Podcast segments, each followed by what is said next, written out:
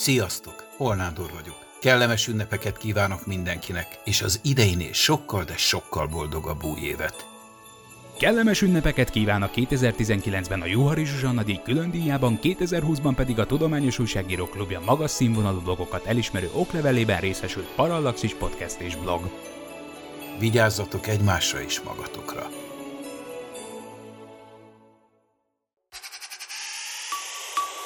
Tudományos és fantasztikus élményekre vágysz.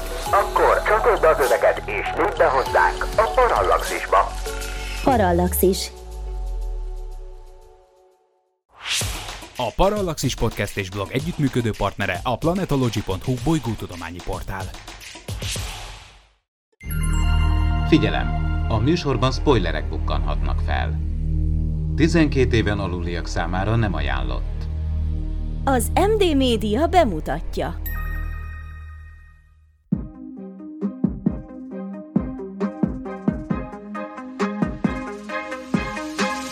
Tudományos és fantasztikus élmények Csabával, aki mérnök, Miklóssal, aki fizikus, és Gergővel, aki geográfus. Ez itt a Parallaxis, az MD Média tudományos és fantasztikus podcastjének szilveszteri kiadása. Szeretettel üdvözlöm a kedves hallgatókat, ez a Parallaxis 40. adása, és hát 2020 utolsó műsorához érkeztünk el, ami azt jelenti, hogy aki ezt frissen hallgatja, annak már karnyújtásnyira van 2021, aki pedig egy nappal később, azok már egyenesen a jövő évben élik a saját életüket. Én Farkas Csaba vagyok, és bemutatom mai beszélgető társaimat is. Itt és most mutatkozik be Kovács Gergő, a planetology.hu felelős szerkesztője. Gergő, üdvözlünk itt a Parallaxisban. Sziasztok, én is üdvözlök mindenkit, és a kedves hallgatóságot is, és örülök, hogy becsatlakozhatom ebbe a műsorba. Mi is örülünk, és hát hogyan lehet felismerni a köztünk élő geográfust? Én földrajzszakot végeztem, egy BSC-t, illetve egy MSC-t is. Emellett egy tudományos élményközpontnak vagyok a csillagász munkatársa, és most már lassan harmadik éve csinálom Nándival közösen ezt a planetology.hu weboldalt, tehát igazából én vagyok ennek a front office idén nyáron jött egy tudományos újságírói tagság, majd ugye a Parallaxis. Na jó, itt van velünk természetesen Vince Miklós is. Hát szervusz Miklós, egyenesen az ütős hangszerek mögül ültél ide át a Parallaxisbe, egy online élő koncert, performance. Remélem van még hangod, mert énekeltél is, ugye ott? Van, van, van, igen, igen. Ugye, hát online koncertről online beszélgetésbe csöppenünk, ez 2021. Vagy már nem, én már itt tartok, látod?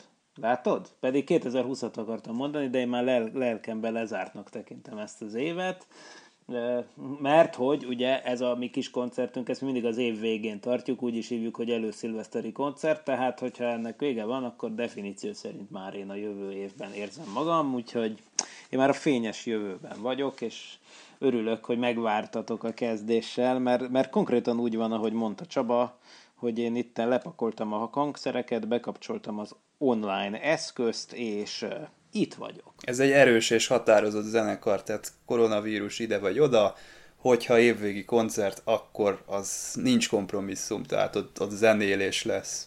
És vissza lehet nézni, ugye? Így van. Tehát ezt szerintem... Igen, igen, igen, bár egyébként hang, hangtechnikai problémák adottak, mint utóbb kiderült, hogy ezt mi, szám, mi nem tudtuk, de egyébként hasonló dolog, ami egy, para, egy podcast készítéskor is előfelmerül, hogy ugye a jelszintek azok nem mindig izék, tehát hogyha például egy mikrofont beállítasz, hogy egy üvöltöző zenekarnak a jelszintjét lekövesse, akkor utána, amikor jönnek a felkonferálós dumáim, akkor abból nem lehet hallani semmit. Hát, szóval igen, az ördög mindig a részletekben bújik meg, még akkor is, amikor az ember időgépet épít, ugye, és akkor is, hogyha zenélni próbál online, úgy, hogy közben még konferál is.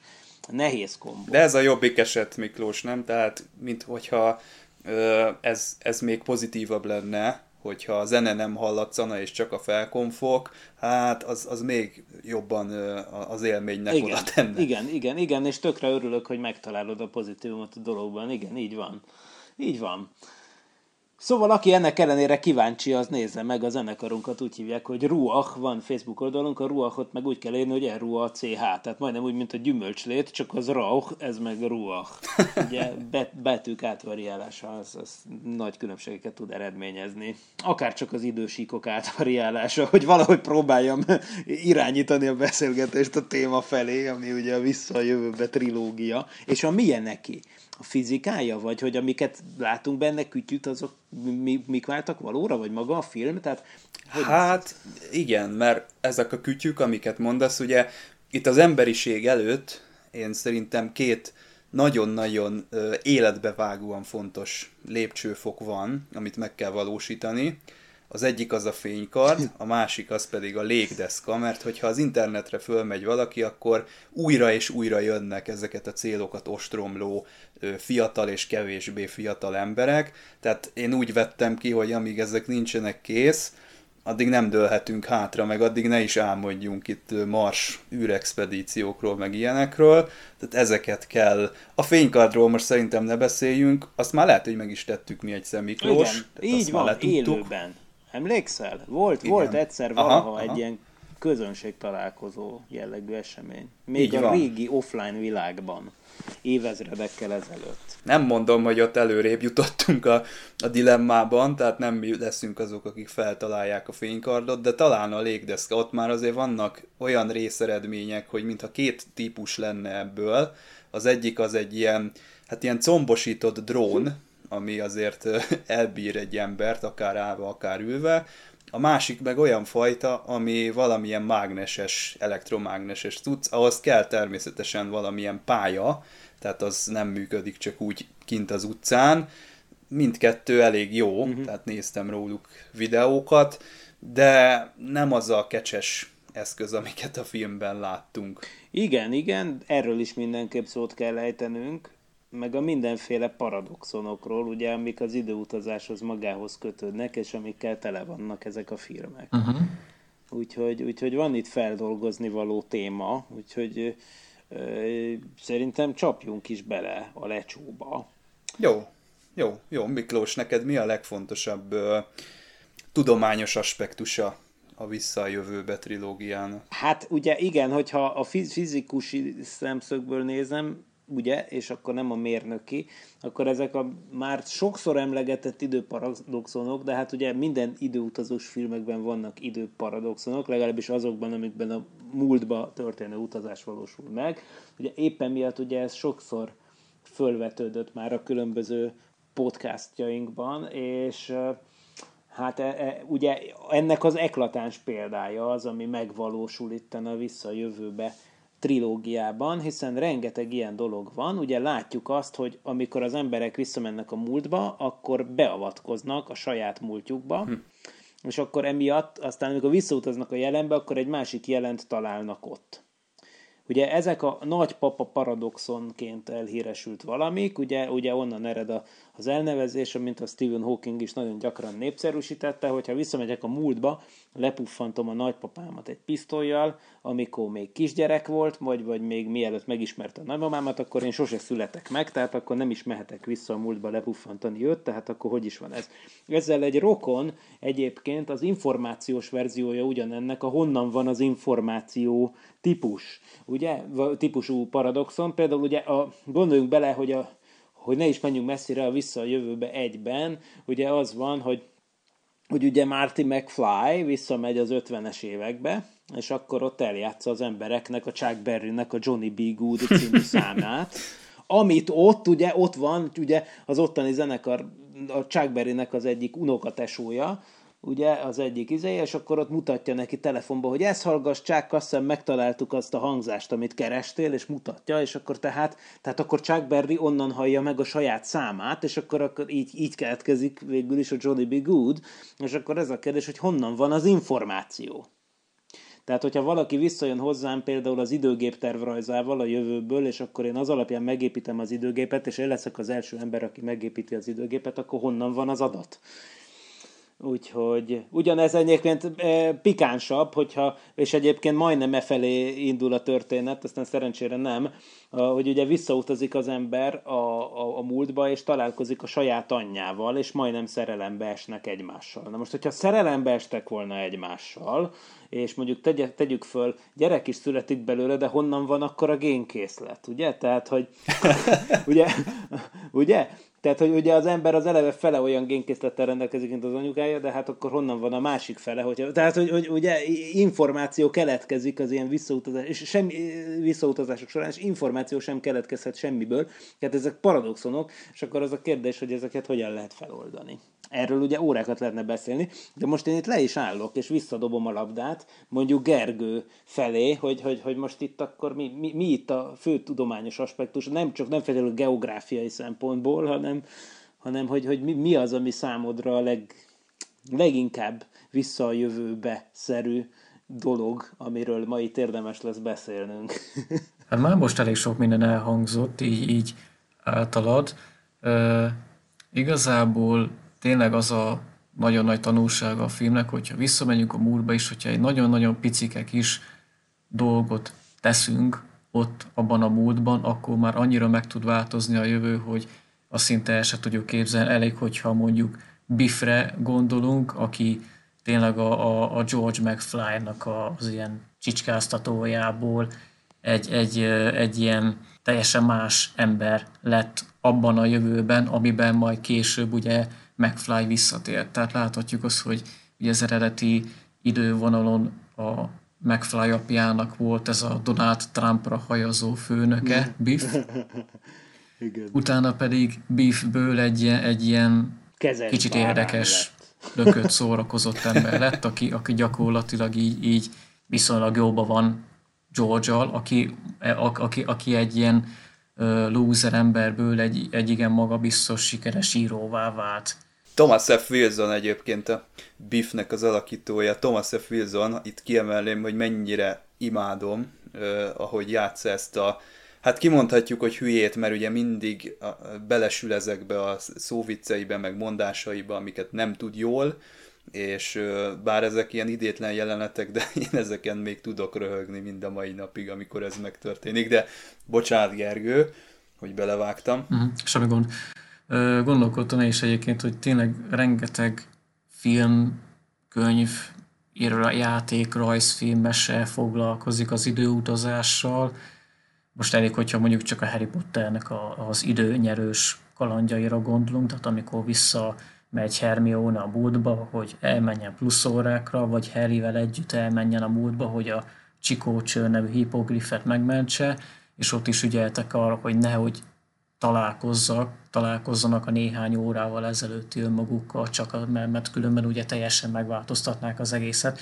De később ugye Harry rájött arra, hogy amikor visszament a múltban, neki kell megmenteni a saját magát, mert ugye ő azt hitte, hogy az apja küldött rá patronus, holott nem, ő maga küldött magának egy, egy ilyen segítséget, hogy előzze a dementorokat, tehát ez egy elég furcsa, furcsa történet, de szerintem a visszajövőbe az, ami a legjobban megmutatja ezt az egészet, hogy mi, mi, mik a problémák. Most, ha, ha a biftől eltekintünk, elég, hogyha a sportkönyvre gondolunk, a sportalmanakra, amit megvettek, és akkor Biff lenyúlja, hogy aztán odaadja a fiatalkori önmagának, aztán aki ugye egy teljesen más valóságot hozott létre az, azon az idővonon, ahonnan egyébként a McFly jött, tehát teljesen átírta a történelmet, mutatjuk ezt. Hát amit már ugye maga McFly is átírt, hiszen ők is a loser apából egy, egy magáért kiállni képes apát csináltak, az egész családját tulajdonképpen átformálta, tehát ő is egy alternatív univerzumot hozott Pontosan. már létre, csak az, az ő számára ugye kedvező alternatív univerzum, meg a néző számára ugye szívmelengető. Egyébként ez a Marty McFly egy furcsa hős típus még az első részben, mert neki nincsen semmi komolyabb jellemhibája, vagy semmi olyan ö, cél, amit neki el kéne érnie, van már barátnője, tudja, hogy mit kell csinálni, határozott, az összes ö, ilyen jellembeli dolog, amin át kell menni a karaktereknek, azt ő neki kell forszolnia, például az édesapját kell így mentorálnia, vagy protezsálnia, hogy merjen oda menni az édesanyjához, meg az összes karakter úgy veszem észre, hogy a Martin kívül közel sem tökéletes, sőt, elég lökött mindenki, és sohasem azzal van baj, amit a Marty csinál, hanem amit a többiek nem tesznek meg, és ugye egy ilyen kicsit közvetett mm, interakcióval kell a, tulajdonképpen a történetet előre lendíteni. Ez még az első részben így, így működik, a másodikban aztán Martinak van ez a hát ilyen kattanása, hogy neki el kell vinni a sportalmanakot, és mondhatjuk, hogy ez okozza a, tulajdonképpen az egész történetben a galibát, tehát ö, kimondhatjuk, hogy ő tehet róla részben, ami történik. A harmadik rész az meg megint teljesen más már, mint az első kettő, mert ott az meg már a dokiról szól lényegében, meg az ő szerelméről. De annak ellenére, amit elmondtatok, hogy vannak itt bajok a, az időutazással, és a paradoxonok előkerülnek, nekem hosszú éveken keresztül a, a visszajövőbe volt az etalon a, az időutazás szempontjából, tehát valahogy én gyermekként ezt láttam, és minden időutazós filmben ezt kerestem, vagy ezt akartam viszont látni, hogy így működjön a, az időutazása, hogy milyen jól elmagyarázta ott a doki táblánál, hogy akkor keletkezett ez az alternatív univerzum, visszamegyünk, előre megyünk, elég bonyolult, de a film az elég érthetően prezentálja mégiscsak ezt a oda-vissza mozgást az időben. Szóval nekem annak ellenére, hogy nem tökéletes, és mindig rávilágít valaki a, a tökéletlenségre, és hogy ez így nem működhet, nekem mégis valahogy úgy maradt meg az egész a, a fejemben, hogy ez egy, ez egy tökéletes mű, nem tudom miért. Hát biztos. Kortalan. Igen, pontosan ezt Kicsit. akartam mondani. Igen. Olyan nagyon jól meg lett csinálva ez, ez, a, ez, a, ez a film szerintem, tehát ez egy tipikusan majd, hogy nem olyan, olyan film, mint mondjuk a reszkesedek betörők, vagy akár a Bud Spencer-es filmek, hogy hiába láttad 25-ször, 26 jára is meg fogod nézni, mert, mert van a filmnek egy olyan bája. Miklós, te hogy viszonyulsz így érzelmileg a produkcióhoz? Ö, igen, én, én hasonlóan, tehát én is úgy gondolom, hogy ez abszolút egy ilyen kortalan, kortalan mutatvány ez a film, nincs, hogy mondjam, tehát hogy, hogy azért élvezhető még most is, mert egyébként akkora formák a karakterek, hogy, hogy igazából megállják a helyüket bármikor, tehát hogy például a doki, tehát nézd ezt a formát, tehát hogy ez olyan szinten archetipusa tulajdonképpen az őrült tudósnak minden szempontból, hogy, hogy ez, ez, ez, ez egy olyan karakter, ami soha nem létezett ilyen, ugye? De mégis, mégis egy toposzként ott él mindenkinek a fejében, hogy, hogy így, kell, így kell egy őrült tudósnak kinéznie és, és aki egyébként zseniális, meg minden. Ugye az őrültetés. Ilyen haja van a Igen, így kell, így van. Ugye ez talán az Einstein hozta be egy kicsit ezt a vonalat, hogy egy tisztességes őrült tudós, az Einstein ez nem volt őrült, de, de hát a hajviselete az ikonikussá vált, ugye, tehát, hogy, hogy, hogy, hogy Szerintem az Einstein hajazata az inspirálhatta a Dokit, Doki karakter megformálását. Viszont Viszont tényleg, miért működik ez a film? Hát ugye most kéne valami bölcset mondani. Szerintem azért működik, mert valahogy tökéletes arányban van minden. Tehát, hogy, hogy egy picit csöpögteti a tudományt is, de, de, de nagyon jól el van találva azért az egész, hogy mondjam, csak a, a, az akció, a vicces részek, a, a, a, a kütyük. Tehát, hogy, hogy az arányok vannak nagyon eltalálva, és, és szerintem ez tök nehéz megcsinálni, mert rengeteg, ha belegondoltok, hogy mennyi ellenpéldát tudunk, amik, amik ez nem működik, mert, mert valahogy nincsenek jól eltalálva a kis fűszerezési dolgok, az arányok. És... Szerintem a, a menőség a, a másik ilyen kulcs szó. Én amikor gyerek voltam, akkor ez egy végtelenül ö, menő film volt, amit itt lehetett látni. A Marty McFly ugye gördeszkázva megy ott be a suliba, vagy nem tudom hova, egy telorient alakítanak át, légdeszka van, tehát sugárzott belőle valami, valami iszonyatosan menő, ami, ami ellenállhatatlan egy, egy fiatal ember számára, és ugye ezek a zeneszámok is, amik szólnak benne. Most vettem egyébként észre, hogy maga Flea vendégszereplő, illetve az Easy Top a harmadik részben. Nem szoktam sűrűn újra nézni, de ezeket a finomságokat így most sikerült csak észlelnem. Hát igen, de egyébként tényleg ezek nagyon cool dolgok voltak ez a, a, a 80-as években, de, de ennek ellenére tényleg kortalan a film. Tehát ez a szép, hogy most nem tudom, hogy most mennyire találnánk menőnek azokat a cuccokat, ami a 80-as években rohadt menő volt, meg a 90-esekben is, amit ugye a Marty McFly ilyen módon megtestesített, de ennek ellenére is tökre működik. szóval, szóval, szóval itt azt hiszem zseniális. Ugye a Robert Zemkis, ugye ő volt a rendező, ha jól Aha. emlékszem, aki ugye, aki egyébként ugye a Forrest Gumpnak is a zseniális rendezője lesz, majd később, ugye, és, és, és hát ő, ő valahogy ezeket jól el tudja találni, úgy tűnik. Hiába. És persze Steven Spielberg sem hiányozhat, ő volt az executive producer, ami szintén ugye egy garancia sikerre már akkor is. Ugye. Mikor, mikor készültek a filmek amúgy? Tehát e, ez 80-as évek végére tippelek, ugye? Vagy? 85-ös az első, és most úgy, mintha úgy láttam volna, hogy 89-es a igen, második, igen. és 90-es a harmadik.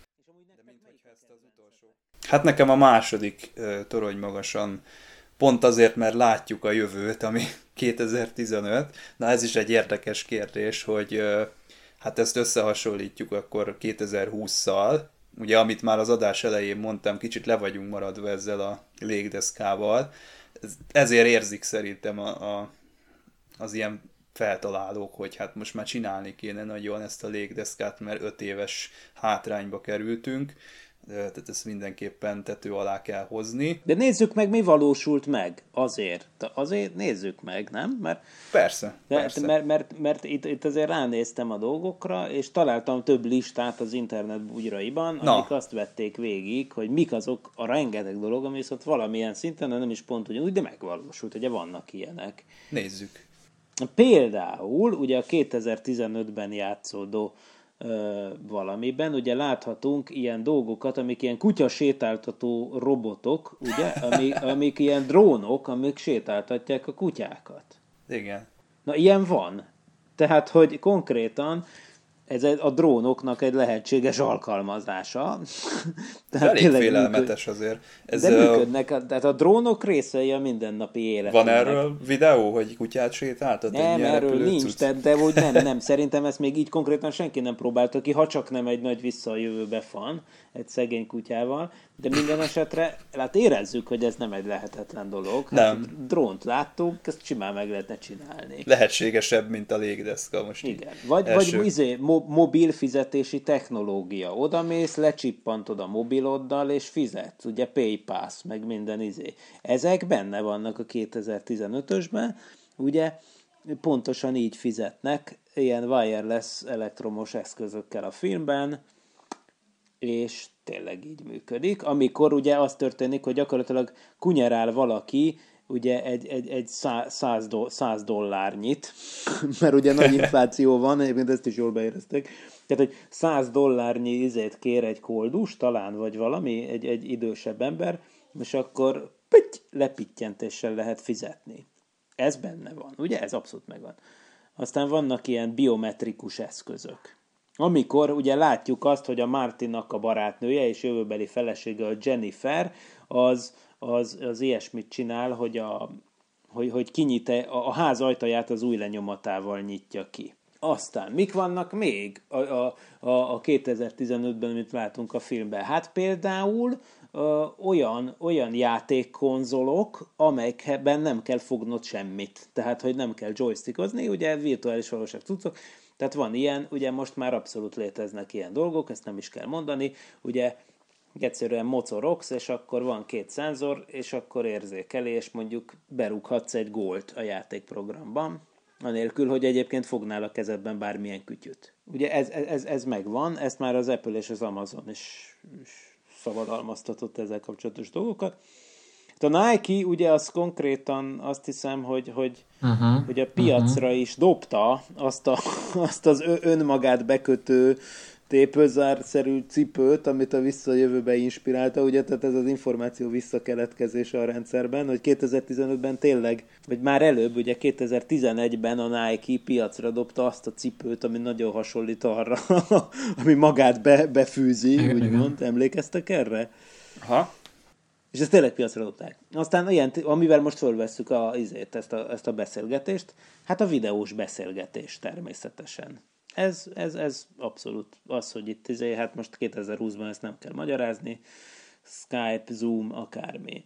Hibrid autók. Hát ugye a visszajövőbe ott ugye az van, hogy szemét darabokat pakolnak bele az autóba, és akkor van benne egy fúziós reaktor, és... és Mr. Fusion? Igen. Azt hiszem így hívják. Jó, hát a fúzió, fúzióval baj van, meg az is biztos, hogy amikor csinálták a, a visszajövőbe epizódot, akkor ugye még nagyon hittek az emberek egy számítási hiba miatt az úgynevezett hideg fúzióban, ami ami oh. ugye egy olyan dolog lett volna, hogy, hogy bizonyos körülmények között szobahőmérséklethez közeli hőmérsékletekkel lehet csinálni magfúziót, ugye tudjuk, ami a csillagok belsejében is zajlik, meg a hidrogénbombában zajlik, ugye, ugye hát az több millió fok, fokos plazmára van szükség, de a, konkrétan úgy tűnhetett egy ideig a 80-as években, hogy bizony-bizony elképzelhető, hogy ilyen pici, könnyű kis hidegfúziós valamiket lehet csinálni, ebben simán eh, optimális esetben lehetett volna ilyeneket. Hát ha ilyet nem is csinálunk, igen, de valójában a hidrogén eh, izé, tüzelőanyag cellával működő autók, azok tulajdonképpen valamilyen értelemben tényleg végül is mondhatjuk úgy, hogy eh, újra hasznosítanak ugye dolgokat. Hát igen, csak nem egy banánhéjat, meg egy PET palackot dobunk bele, hanem kicsit máshogy működik, de jó, Igen, de a tüzelőanyag cella ugye az varázslatos, ugye, mert ugye hidrogén és oxigént összeereszt, ez durranó gáz elegybe, és akkor keletkezik elektromos áram, és, és melléktermékként víz, ami egy tök hasznos dolog. Ugye, hát az Apollo űrhajókban is ezt használták, ezt a rendszert, mert ugye rakétahajtásnak is tökéletes, szóval ezek jó dolgok. Na hát igen, a hoverboard, vagy ezt már, ezt már emlegettük, és akkor még kettő dolog van, amit írnak ebben az összefoglalóban, amit egyébként a money.com készített. A, a ki... De a hoverboardot, bocs, mielőtt tovább mész, ezt pipálod, vagy, ja. vagy azt mondjuk, hogy még fejlesztés alatt? Jó, hát ki lehet pipálni, igazad van. Ki lehet pipálni. Én ugye gondoljunk bele, hogy tényleg mondtad a... Ma... Van kereskedelmi forgalomban, Igen, tehát... Jó. Ö... A má kicsit ormótlanabb, mint a filmben, de, de van. Hát de igen, mondtad, hogy kétféle verzió is létezik. Én amúgy abszolút a szupravezető mágnesesen gondolkoztam. Ugye például, hát tudjuk, hogy például ilyen nagysebességű vonatok, a Shinkansen úgy megy, ugye a Hyperloopról nem is beszélve, amit ugye építenek. De, de hát, hogy, hogy igen, vannak ilyen sín fölött lebegő, és ettől aztán nagyon gyorsan menő vonatok. Valóban ehhez ugye szükséges, hogy, hogy, hogy fémből legyen ott alul a dolog, de hát persze lehet, hogy, hogy, hogy 2010, a filmbeli 2015-ben azért lehet az utcán is csak úgy menni ilyennel, mert ilyen dolgok automatik, alapértelmezetten bele vannak építve a talajba. Ugye? Tehát ezt nem tudhatjuk. Most lehet, hogyha néznek minket visszajövőbe rajongók, és hallják, hogy mennyire nagyvonalúak vagyunk, ugye azok, akik mindig arról álmodtak, hogy ugyanolyan izé légdeszka lesz a kezükbe, csak felpattannak és suhannak. Lehet, hogy most ütik az asztalt, hogy dehogy valósult meg, hát miket beszélünk itt, hát egy Shinkansenről van itt szó, meg nem tudom, tehát olyan félcsöveket kell csinálni, ami speciálisan erre van kiképezve. Igen, tehát itt most azért el kell mondani, hogy kizárólag a, a technológiai szinten vagy alapelv szinten alkalmazhatóság szempontjából pipáljuk ezeket a dolgokat, nem? Miklós? Ja, ja, ja. Tehát azért tegyünk, igen, igen. tegyünk egy ilyen, egy ilyen uh, disclaimer-t ide. Igen, igen, ez helyes. Aztán még ők felsorolják a videó szemüveget, ugye, az okos szemüveget, amivel ugye láthatod, amit mások is látnak, elvileg... A Google Eyes, vagy Glass, vagy mi az, az, aztán egy igen, kicsit leálltak, mert egy rohadtul nem váltotta be úgy pénzügyileg a hozzáfűzött reményeket. Ennek ellenére, ugye azt van ugye a filmben, hogy Martinak és Jennifernek a jövőbeli gyerekei, azok ugye így elhanyagolják a családjukat, mert ehelyett tévét néznek, és, és egymással beszélgetnek ezekkel a szemüvegek segítségével, amik egyébként most... És egyszerre nézi a Márti, bekapcsol kilenc csatornát néz. Multitasking. Igen.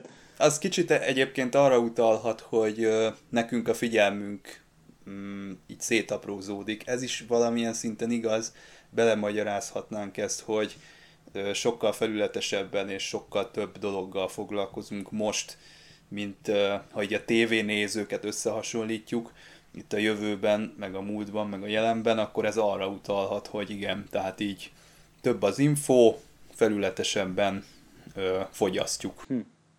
Figyelj, ez nagyon menő.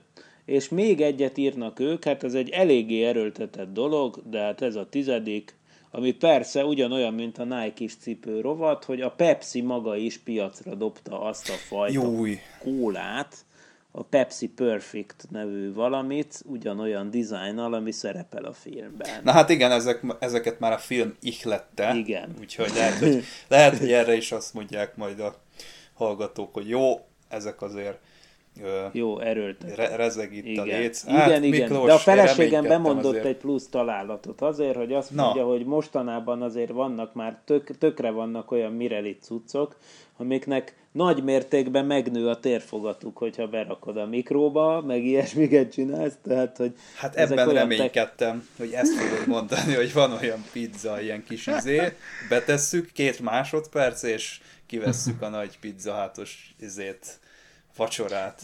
Na jó, figyeljetek, én végig mondtam kiméletlenül ezeket, most, most én sokat hallottam a hangomat, úgyhogy tessék, most mondjatok valami nagyon okosat. Gergő, te már rég nem szólaltál meg, úgyhogy... Hát én valóban rég nem szólaltam meg. Én is olvastam egy hasonló cikket, és abban még benne volt a repülő autó is. Tehát, hogy az is már valamilyen értelemben megvalósult azóta, tehát ugye csináltak már több alkalommal is repülőautókat. Igaz, hogy ezek nem, nem terjedtek el, mint ahogy a filmben elterjedtek, de kétségtelenül mm, elkészültek, tehát készültek el ilyen, ilyen kis alkalmatosságok, tehát ilyen eszközök, illetve amit láttam még egy dolgot, ugye maga a, egy az időjárás jelentés. Egyébként az az, az időjárás előjelezés az a, az a filmben az tényleg úgy működött, hogy másodpercre pontosan lehetett tudni, hogy mikor van vége az esőnek. Én azt hittem, hogy a doki az csak a... Tehát ő járt a távolabbi jövőben is, és onnan tudja, hogy vannak adatok, és onnan tudja, hogy mikor fog elállni mondjuk az eső. Jó, mondjuk miért figyelne ilyenekre, meg miért ö, nézné ezt, de én Frankón azt hittem, hogy ez azért van, de akkor most Gergő lehet, hogy te most felvilágosítottál engem, hogy az, az ott úgy működik, hogy a, az időjárás jelentés az ennyire pöcre, tehát ennyire másodpercre pontosan? Hát ö, ö, én, én a filmben, hogy hogy van, azt nem tudom, azt én nem tudom, azt nem tudom. Tényleg. Mert erre a részre nem emlékszem. Ezt meg kell, hogy Hát az elején a, a második résznek az van, hogy esik az eső, és akkor egyszer csak azt mondja a doki, így ránéz az órájára, és akkor valami olyasmit mond, hogy másodpercre pontosan, vagy tényleg ott, mintha még az időjárás előrejelzés is elhangzana. Igen, igen. De aztán... Igen, de mondjuk Hát figyelj, most már azért vannak olyan radarképek, amiket, hogyha, hogyha birtokában vagyunk, hogyha nézzük neten, most így nem akarok nevet mondani, de hogyha látjuk az egyes radar animációkat, akkor abból már tudjuk azt, hogy na, nagyjából olyan fél óra múlva lehet, hogy el fog állni az eső.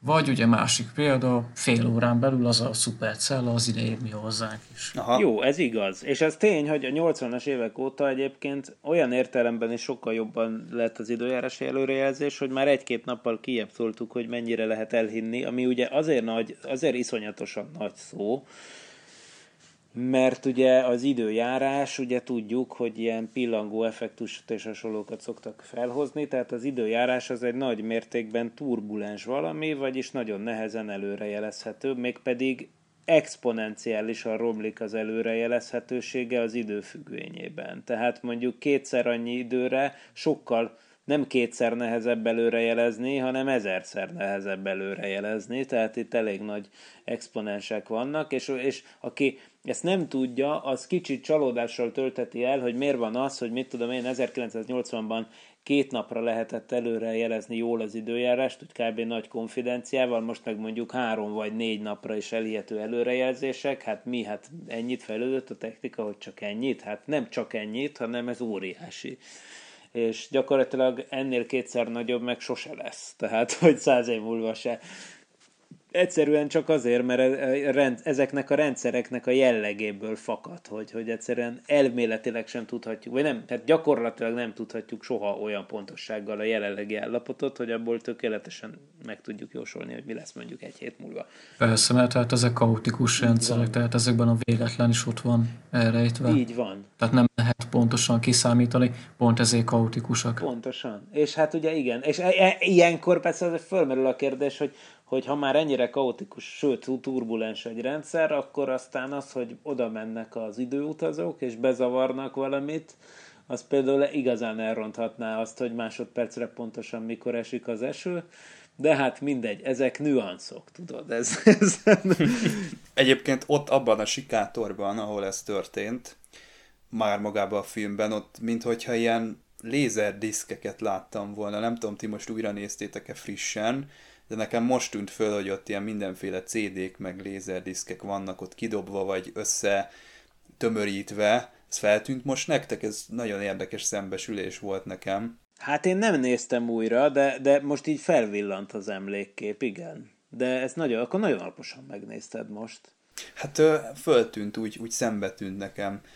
De ott is úgy, úgy voltak oda téve, mint hogyha már az, azokat már úgy nem használná senki. Na fiúk, én, én vagyok a rossz zsarú, cápa 19 sincsen, vagy hát nem volt még 2015-ben, de egyébként a, a, a többit azt, azt mondtuk, hogy nagy, nagy vonalúan akkor kipipálhattuk, tehát úgy technológia meg alapelv szintjén. Bocs, bocs, de létrejött egy egész műfaj a, a cápás Z-kategóriás katasztrófa filmekből. Hát igen, ez Tehát okay, ilyen részeredménynek 19. Na de legyél csak a rossz zsarú, hát mi nincs még meg? Hát maga az a hologram, ami bekapja a, a Marty McFly, pedig vannak ö, ennél sokkal jobb hologramok, mint hogyha lett volna, talán Tupeknek lett volna egy ilyen ö, mesterséges ö, koncertje is hologram formájában, de az a cápa az meg annyira gagyi volt ott ehhez képest a, a filmben, hogy ö, szerintem, szerintem ez, ez is olyan nehezen elfogadható. Bár, bár ez a hologram technológia szerintem érdekes lesz, és lesz ennek jövője, vagy valamilyen formában a szórakoztatóiparban egyszer csak ez majd biztos berobban, és így fogunk majd fogyasztani műsorokat, meg majd vége lesz ennek a 4K, 8K felskálázásoknak, és akkor jönni fognak a klasszikusok hologram verzióban, úgyis meg lehet majd őket vásárolni, tehát lesz szerintem majd egy ilyen, mit szóltok ez a prognózisomhoz? Simán, meg majd biztos, hogy lesz egy ilyen holotelefon is, mint a Star Wars-ba, hogy be mész egy ilyen kis holohelyiség, beleülsz, vagy megállsz, ott maradsz, és akkor a, a vonal másik oldalán majd a te holoképeddel beszélgetek, és fordítva. Na hát nem tudom, beszéljünk-e magáról a fluxus kondenzátorról, illetve az időgépről. Van-e ebben Tényleg, hát Miklós? Is, hát figyelj, igen, hogy az időgép sem valósult meg azért. Bár ugye, tudod, tudod, Azt már 55-ben mondják... kitalálta Így Brown. van. Hát igen, de tudod, hogy van ez, hogy, hogy mit akarunk? Időgépet. Mit akar, mikor akarjuk? Ez irreleváns. Igen. Ugye tök mindegy. Hogyha egyszer van időgéped, mindig van időgéped. Tehát eh, igen. Tehát sohasem Egyébként... lesz, ez azt jelenti? Na ez egy nagyon jó kérdés, mert ugye innen jutunk el oda, hogy ami, amit a professzor rajzolgatott a táblára, hogy a visszautazásokkal, hogyha te generálsz mindig új univerzumokat, akkor mi történik az összes többi párhuzamos szállal. Uh-huh. Mert ugye a, a nagypapa paradoxonnak, ugye, ami e, első ránézésre kétféleképpen oldható föl. Az egyik az, hogy nem lehet visszafelé utazni az időben, sajnáljuk ez van. Akkor itt zárójeles megjegyzésként kínálkozik. Köszönjük hogy... szépen a figyelmet! Ja, igen, zárójeles megjegyzésként azért ide kívántkozik, hogy az időben előrefelé való utazásnak a világon semmi akadálya nincs, sőt, ezt ugye tesszük is minden Most nap, is amikor felülünk egy villamosra. Ja jó, igen, oké, de az, hogy igen, igazad van. Ja, villamosra de, kell felülni, na? Hát, vagy egy DeLoreanre, vagy bármire. Hát bármi, mert ugye az, a speciális relativitás elmélet az már megmondja nekünk, hogy a egymáshoz képest mozgó vonatkoztatási ja. rendszerekben másképp telik az idő. Hát gondoljunk az Iker paradoxorra, ami ugye arról szól, hogy, hogy van két ikertesó, az egyik elmegy egy gyorsan mozgó űrhajóval, fényhez közelebbi sebességgel, aztán visszajön, és akkor amíg ő, ő számára eltelt, mit tudom én, két év, addigra az Iker tesója már egy 95 éves aggastyán lett. Tehát ilyen értelemben az az ember, aki az űrhajóban ült, az ő vonatkoztatási rendszeréből ugye egy jövőbe történő időutazást hajtott végre. És persze azért mondom, hogy egy, persze a villamoson is működik, tehát, vagy akárhol, csak hát ugye azért nem vesszük pont észre, mert a, ezek a sebességek a fénysebességhez képest annyira picik, hogy jó közelítéssel azt mondhatjuk a saját kis életünkben, hogy az idő múlása az a vonatkoztatási rendszerektől független. De hát ez csak egy közelítés, valójában függ, ezt, ezt rengetegszer igazolták már, például megtúráztattak repülőgépekkel atomórákat, vagy felvittek az űrállomásra atomórát, és visszahozták, és bizony ki lehetett mutatni, hogy, hogy, hogy ez a, ezek az effektusok valóban léteznek. Például, aki fent a nemzetközi űrállomáson 8 km per órás sebességgel 8, bocsánat, 8 km másodperces sebességgel fönt keringet mondjuk egy évig, utána visszajön, az mondjuk, mit tudom én, egy ilyen értelemben egy tized másod, egy, egy másodperccel, vagy nagyjából ennyivel fiatalabb, mint a Földön maradt ikertestvére. Erre nagyon jó példa még a GPS műholdak, amikor első fél éves földrajz BSC-sként kezdtem a tanulmányt, és volt nekünk egy földrajzi helymeghatározás nevű tárgyunk, és vettük a GPS rendszert. Ugyebár a GPS műholdak azok 20.200 km magasan keringenek, ugye egy meghatározott keringési sebességgel keringenek a föld körül, egy rubidium cézium atomóra van mindegyik ilyen GPS műholdon, és akkor én rákérdeztem a tanára, hogy hogy ezek az atomórákkal mi van, hogyha ezek relatív elég nagy sebességgel keringenek a Föld körül. Később ki is számoltam, és elég nagy sebesség jött ki. Ugyebár tudjuk azt, ugye, amit te is elmondtál, hogy hogyha gyorsabban ö, megy valami, akkor abban a vonatkoztatási rendszerben lassabban telik az idő, és akkor utána ö, mondta a tanára rá következő alkalommal, hogy ezeket az atomórákat pont emiatt naponta többször is kalibrálják hogy ne legyen az az eltérés. Így van, illetve, hogy eleve a GPS szoftver, amit az okos telefonodba küldi az adatot, hogy most hol, hol van az autód, az, az már eleve a relativitás elmélet képletei segítségével számol, hiszen itt ugye két dolog is van. Egyrészt ugye az, hogy az a műhold, az, ahogy mondtad, 20 ezernél is több kilométer magasan van, vagyis a gravitációs úgymond vörös eltolódás is másképp van, hiszen ugye azt lehet mondani, hogy lassabban telik az idő idelent, mint odafönt, még akkor is, hogyha egy, ha nem mozognak a rendszerek, ugye? Ezt ugye... Hát erre a legjobb példa egyébként az Interstellárból a fekete így lyukas van, jelenet. Így van, így van. Illetve persze most fordítva mondtam, rosszul mondtam, de nagyon jó, hogy behoztad az Interstellát, mert az helyre teszi, tehát véletlenül fordítva mondtam.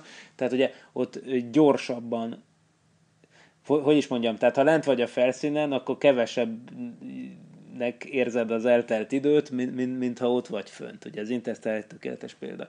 És akkor ugye a GPS-nél ugye mind a kettőt valóban figyelembe kell venni, tehát aki azt mondja, hogy a relativitás elmélet hülyeség, akkor, mert vannak ilyenek, akkor azok persze ne használjanak GPS-t. Mérési eredményeink vannak erről, hogy nem igen, hülyeség. Igen, így van. Én ezt már mérnökként mondom, tehát ha a fizikusnak valaki nem hisz, higgyen a mérnöknek. Nekem nyugodtan. Így van. Vagy hát higgyen a geográfusnak. Mert hát természetesen Természetesen ugye a GPS műholdak azok nem csak a mi navigációnkat segítik, hanem, a, a, hanem konkrétan geodéziai alkalmazásai, és ezer, ezer. Méghozzá nagyon is. Nagyon is. Igen. Na jó, de hát, hogyha lapos a föld, akkor ezek... Azt, azt sose gondolták volna, hogy 2015-ben lesznek lapos földhívők, tehát ebből a szempontból Robert Zemeckis jövőbe látása az, az nem bizonyult elég élesnek. Hát vagy csak kivágták azokat. Rendezői változatban benne lenne. De a vadnyugatos részről még, még, még indokolatról kevés szó esett, pedig nekem például az a kedvenc részem. Na mondjad Miklós akkor. Nem tudok, ennyit tudok elmondani, hogy nekem az nagyon tetszett, hogy, hogy, hogy tényleg egy ilyen történelmi kontextusba visszatették, és az is nagyon tetszett, hogy, hogy, hogy próbálja egyébként e, tudatosan leépíteni azokat a kliséket, amiket a vadnyugati western filmek e, ugye előhoznak Tehát például ugye a gyerek az visszamegy, és mivel látott egy csomó Clint Eastwood filmet, ugye rögtön el is nevezi magát Clint Eastwood, és azonban pontosan látja, hogy hogy kell bedönteni a vadnyugati kocsmahajtót, meg hogy kell viselkedni, és akkor oda megy, és ortogonális dolgok történnek, amit valószínűleg több köze van a valós vadnyugathoz, mint a hollywoodi vadnyugathoz, annak, amit meg van jelenítve. És ez, ez, ez nekem szenzációs, és, és, és egy fricska Hollywoodon belül, és, és azt nem tudom, annak nem néztem utána, hogy a frisbee az tényleg egy salátástál volt a 19. század végében? Tehát itt van, van-e mögött izé? Hát ezt a, uh, ha Gergő nem tudja ezt megmondani, akkor ezt csak is a kommentelők fogják majd nekünk kommentelők. elárulni. Azt nem értettem egyébként a vadnyugatos résznek a végén, hogy a Doki hogy épített időgépet, amikor megjön azzal a gőzmozdonyból átalakított időgéppel. Ott valamiről úgy éreztem, hogy lemaradtam. Vagy azt ő ott a múltban hozta létre? Szerintem ez egy ilyen dramaturgiai fogás, mert, mert, mert ő adok ki, és kész. Aha. Jó, elfogadom, akkor ezt... Egyébként szerintem, nem tudom, hogy túl vagytok vele, de, de kicsit a, ez, ezek a visszajövő filmek olyanok, mint az Indiana Jones filmek valahol, hogy hihetetlenül nagy kalandos film, de tudjuk azt, hogy úgyis happy end lesz, meg a főhős úgyis mindenféle szorult helyzetből ki, kikászálódik. Igen. Na, hát a, a paradoxonokkal kapcsolatban tegyük föl, hogy van egy nagyon makacs tudós, aki azért is forszolja ezt az időutazást, megépíti minden áron, a fluxus kondenzátor beugrik a fejében, a, a WC-ben, és, és megcsinálja. És ki vagyunk téve ezeknek a paradoxonoknak. Ugye beláthatatlan következmények, így hívja őket a Dr. Emmett ja. Brown. Ö, felrobban a téridő kontinúm, de az is lehet, hogy csak a mi galaxisunk robban fel, tehát ez is kilátásba kerül. Ezt még, tehát ez annyira egy szálló igelet, hogy ez még a nemrég általunk megtekintett Tenetben is, Miklós, nem tudom, emlékszel-e, azzal riogatták a, a főhőst, az egyik tudós karakter azt mondta neki, hogy nehogy hozzáérjen önmagához, mert akkor, hogyha azok az atomok érintkeznek egymással, akkor beláthatatlan következményei lesznek annak. Mi, az, mi ez a beláthatatlan következmény? Tehát tényleg a paradoxon az azzal járhat, hogy megsemmisítjük magunkat, mert valami overload van a, a, a galaxisban, és akkor azt mondja, hogy ez így, ez így nem fog működni. Nézd, hát ugye ezek ugye felvetnek ilyen kérdéseket, tehát azért ezek elég messzire vezetnek, mert hogy az időutazás az ugye azt is garantálja neked, hogy például, hogy adott időszeletben ugye például nem marad meg az anyag. Aha. Tehát, hogy anyag, vagyis hát energia, ugye? Tehát energia vész el, vagy jelenik meg a semmiből, úgymond, hogyha ilyen van. Na most ugye ezzel az, az a baj, hogy, hogy, hogy hogy hát... Hogy. Hát ki kell terjeszteni a hőtani ismereteket, temporális hőtant. Hát igen, igen, na most a bevezetni. fizikában van egy ilyen duma, hogy az energia az azért marad meg, mert a fizika törvényei az időeltolásra invariánsak. Még egyszer, ez azt jelenti, Aha. hogy ez a két állítás, az, az, az hogy, az, hogy a, a fizika törvényei nem változnak időben, abból levezethető az, hogy az energia megmarad, és viszont. Uh-huh. Uh, nem véletlen, hogy a kvantummechanikában onnan tud, na mindegy, tehát most az talán messzire vezet, de mindegy, a kvantummechanikában úgy döntöd el praktikusan, hogy mik azok a, a fizikai mennyiségek, amelyek időben megmaradnak, hogy megnézed, hogy mennyire viselkedik hasonlóan, mint az úgynevezett energiaoperátor.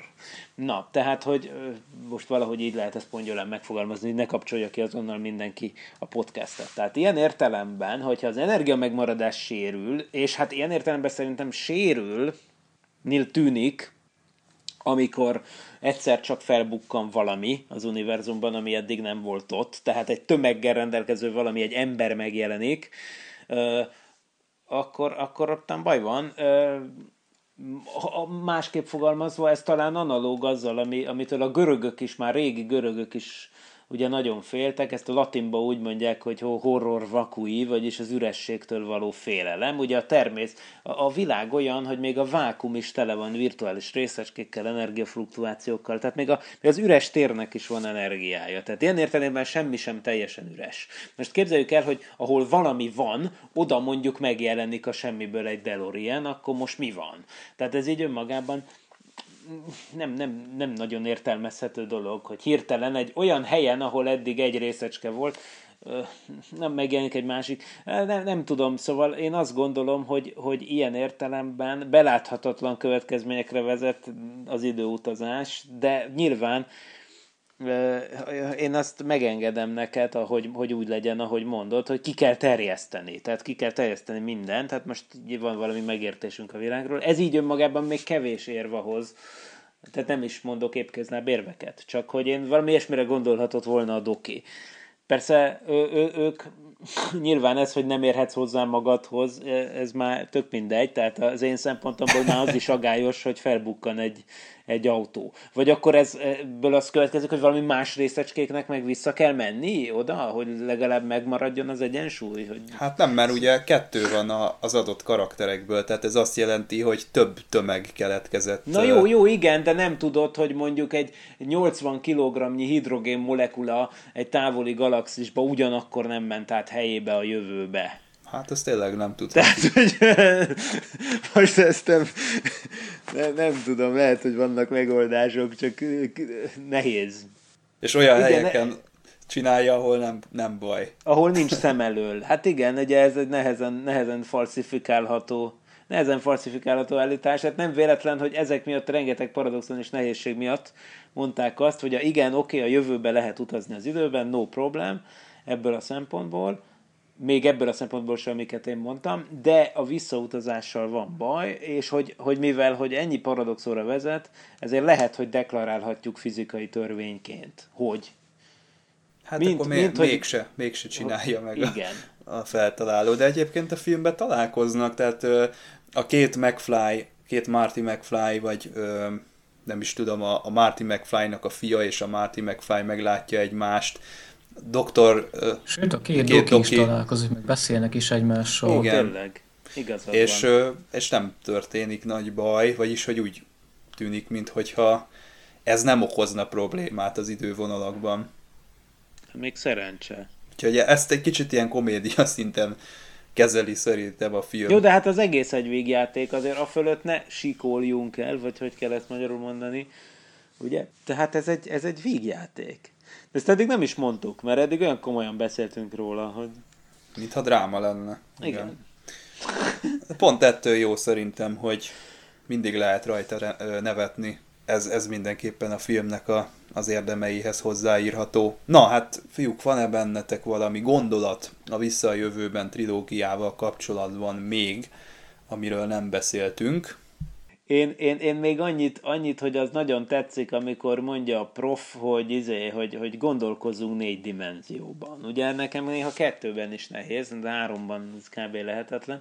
De hogy az milyen jó, amikor megy a, megy a vonat, és még nincs kész a híd, de aztán mire odaér, annyira gyorsan megy, hogy izé, hogy akkor már átér a túloldalra, amikor már kész van a híd, és akkor átsuhan. És akkor kérdezném a geográfust, hogy, hogy itt azért száz év alatt azért lemeztektonika, meg mit tudom én micsoda, meg hogy eleve, hogy mihez kötve működik ez a dolog. Tehát, hogy, hogy e, e, ez engem zavart akkor, hogy, hogy, hogy a Földhöz, mint vonatkoztatási rendszerhez valamilyen módon ez hozzá van kötve, hogy ennyire biztos benne a csávó, hogy, az, hogy, hogy elutazunk a jövőbe, de, de száz év múlva nem egy, nem egy üres szegletében találjuk munkat a világegyetemben, hanem konkrétan ugyanannak a hídnak a folytatására jut rá a vonat. Na most ez valóban problémás, tehát ezen én is gondolkoztam, mikor, mikor McFly vesz visszament az időben 50 akárhány évet a szülei korszakába, és akkor, akkor teljesen máshol kötött ki. De hogyha most belegondoltok, a Föld egy másodperc alatt is nem tudom hány kilométert megy, nagyon sokat, ugye forog is még, közben, tehát hogyha most egy időgéppel te visszamennél akár csak egy másodpercet is az időben, valószínűleg totál máshol lennél a Földön, vagy a Föld belsejében lennél, vagy a világűrben, vagy valahol Hát, de máshol. nem lehet azt feltenni? Itt nem, nem működhet olyan, hogy a doki belekalkulálta a mindenféle forgási ö, paramétereket Új. állandóként a- az idő utazáshoz, a- az időgépbe. Ezt, figyelj, ezt kell feltételeznünk. Mert az kizárt ugye, hogy ellentmondás legyen a, a nagyszerű filmben. De egyébként az is eszembe jutott, hogy hogy ezt is egyébként egy földrajzostól hallottam, hogy, hogy azt tudjuk, hogy az árapály miatt egyébként ugye a tengerek vízszintje változik, ugye 12 órán A szárazföldek De a is. szárazföldé is, igen, tehát hogy, hogy, hogy még a földnek a kőzetből álló kérge is Pontosan. ilyen 10-20 centiket liftezik. Hát én, én 6-8 centiméterről tudok. Mennyiről? 6-8. Na, jó, mindegy, de az bőven elég, hogy egy vonat kis, ki, ki, kisikoljon, hogyha ezt félre számolja a doki, hogy száz év múlva éppen milyen fázisban lesz az ára. Na jó, nehéz dolgok ezek. A lényeg az, hogy a doki ehhez is értett. Tehát aki meg tudja mondani, hogy 10 perc múlva mi el fog állni az eső szakra, akkor ez persze én el tudom fogadni, hogy ezt is ki tudja számolni. Én azt mondom így ultimate magyarázat itt a műsor végére, hogy a doki mindent kiszámolt. Amit ti most itt, kedves hallgatók, kérdésként föltesztek, benne van az egyenletben, úgyhogy ne, ne tegyétek már föl, de egyébként igen. Min- mindent és mindent is. Igen. De nyugodtan lehet egyébként hozzászólni, kommentálni, ö, tegyétek meg.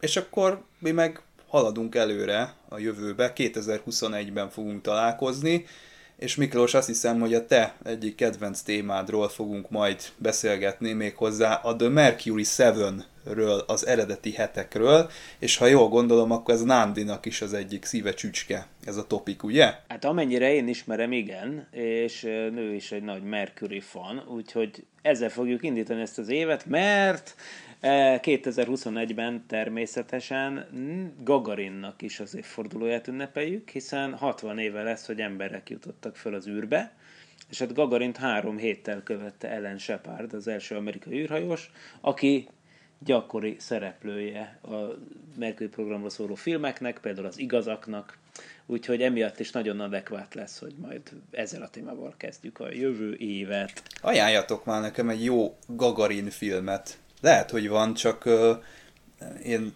Figyelj, van, van egy? egy. Igen, az konkrétan, tehát van az oroszoknak egy, egy orosz film, ami konkrétan bemutatja az ő repülését, és annak egyébként az a címe, hogy First in Space, uh, vagy Gagarin Первый в космосе. Uh, tehát nem, hogy emlék, emlékszel, hogy egyszer ajánlottam a Voszkot 2-ről szóló filmet, a Vremja Pervich, vagy az első ideje című filmet. Ez nem annyira jó, de hát ugye egy korrekt. Korrekt, kicsit heroisztikus, idealizált, de hát mit, mi mást várnánk az orosz filmipartól, de, de amúgy egy elég jó megjelenítés a Gagarin sztorinak, úgyhogy esetleg azt is megnézheted addig. Én is újra fogom nézni. 2013-as film, tehát nem egy régi. Én szeretem, szeretem egyébként a amerikai űrkutatásnak is a, a mérföldköveit megnézni, de szerintem alul reprezentált a kozmonautáknak a helyzete, meg hát ott nem is annyira világos a helyzet, úgyhogy lehet, hogy ez is közrejátszik abban, hogy nem olyan sűrűn megénekelt téma ez a, ez a világon. Na mindegy, hát ez, ez ilyen. Hát fiúk, köszönöm szépen a mai beszélgetést. Így van. Egy élmény boldog volt. új évet kívánunk. Vagy kívánunk Boldog új évet mindenkinek. Nektek is. Boldog új évet. hallgatóknak is. Így van. De mielőtt még elköszönünk, Miklós, mondd el, hogy mi lesz a szokolébresztőben a következő Figyelj, ez egy nagyon jó kérdés, mert mire ezt meghallgatják a tisztelt hallgatók, addigra ugye már lemegy a szokolébresztő, hiszen most ez egy olyan durva darálás van, ugye, hogy most nem két hetente, hanem két egymást követő héten volt Parallaxis Podcast, tehát aki nem hallgatta volna meg, ugye a csütörtöki premier napján, az hallgassa vissza a december 28-ai szokorébresztőt, ami, amin, ugye, ami még nem készült el, amikor ezt felveszünk, de már remélhetőleg elkészül addigra, mire hallgatják ezt, amit én most mondok, a tisztelt hallgatók, az űrruhákról volt, illetve lesz szó. Na, ez már igazi vissza a jövőbe hangulat. Tehát mi még nem vettük fel, de az űrruhákról volt szó. Uh, hogyan mennek ki az emberek az űrbe, és hát mindenféle olyan kérdésre megpróbálunk majd válaszolni, amit uh, ugye sosem mertél megkérdezni, de mindig is tudni akartál az űrruhákkal kapcsolatban, hogyan kell benne úgymond kimenni a WC-re, hogyan vakarja meg egy űrhajós az orrát, ha viszket, űrséta közben, hát ilyenek, szóval szerintem érdekes lesz, hogy azután két héttel miről lesz szó, gőzöm sincs. az még a jövő zenéje, úgyhogy azt majd maga idejében megtudják a kedves hallgatók, de izgalmasan hangzik az űrruhás beszélgetés. Hát a Szokol ébresztőt egyébként megtaláljátok a Parallaxisnak a SoundCloud oldalán is, és ezzel együtt ugye az iTunes-on is ugyanott, ahol ezt a műsort hallgatjátok a Parallaxist, onnan nem kell menni sehova, ott megtaláljátok a Szokolébresztőt is, és akkor az űrruhákról szóló diskurzust ezt boldogan meg lehet hallgatni, el lehet fogyasztani. Aki egyébként kíváncsi a Star Trekről szóló beszélgetésekre, az az Impulzus podcastet keresse, na azt már nem lehet megtalálni a Parallaxisnak az oldalán, de ha beírja valaki egy keresőbe, hogy Impulzus Podcast, akkor hamar rá fog találni. Egyébként a Parallaxis blog is dübörög, parallaxis.emtv.hu, sok érdekes cikkel és podcastekkel rendszerezve találkozhatott a kedves hallgató, olvasó, úgyhogy ezt javasoljuk mindenkinek internetes barangolás előtt ezeket megfontolni, és akkor boldog új évet kívánunk mindenkinek, jövőre találkozunk, sziasztok! Sziasztok! Sziasztok! Leállítom a felvételemet. Ezzel nincs vége. Azt mondják fél perc és egy... Nem volt elég a tudományból és a fantasztikumból? Olvasd a parallaxis.emtv.hu-t, lájkold a Facebook oldalunkat, nézd a YouTube csatornánkat, és hallgassd a Szokolébresztőt a Tilos Rádióban. A Tudományos Újságíró Klubja és a Tudományos Ismeretterjesztő Társulat által a Juhari Zsuzsanna díj külön díjával jutalmazott blog podcastjét az MD Media készítette. Kreatív producer Horváth Ádám Tamás. Hamarosan jön a következő rész.